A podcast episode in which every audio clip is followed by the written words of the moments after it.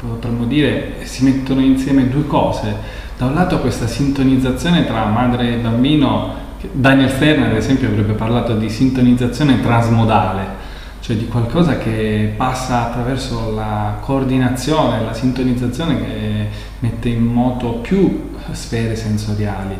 e quindi c'è una sorta di ritmo eh, più che di significato che viene condiviso tra mamma e bambino, tra grande altro e soggetto. Ed è quella che Recalcati, riprendendo Lacan, chiama la Lalang,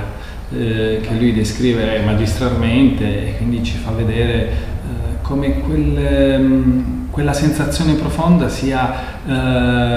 la vita che si incarna nel linguaggio, il, eh, il linguaggio che si incarna nella vita eh, prima ancora di significare qualcosa e che tuttavia, anche se ancora non significa qualcosa, è il nucleo di gravità di ogni significazione. E qui vediamo un po' il punto di giunzione che Recalcati eh, mette in luce quando dice la madre dona il sentimento della vita. Potremmo dire il sentimento della vita è la proprietà emergente della relazione madre-bambino, cioè quindi del modo in cui...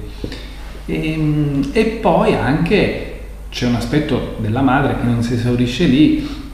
e che consiste poi nel dare senso alla vita, comunque nel trasformare quel grido in una domanda, nell'interpretare eh, ciò che il, il, bambino vuole.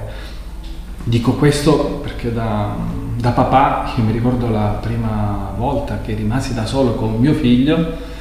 poteva avere un paio di mesi, ricordo che... Um,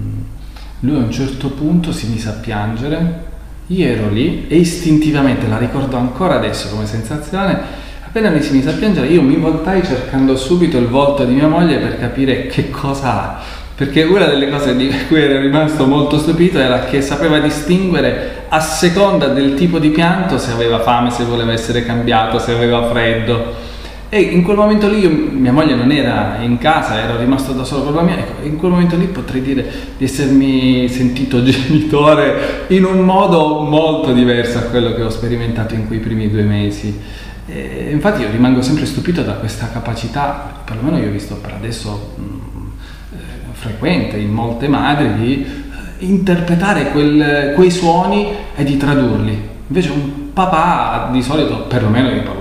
facciamo così, non, generalizziamo, parlare per me, cioè quel momento lì non è così facile.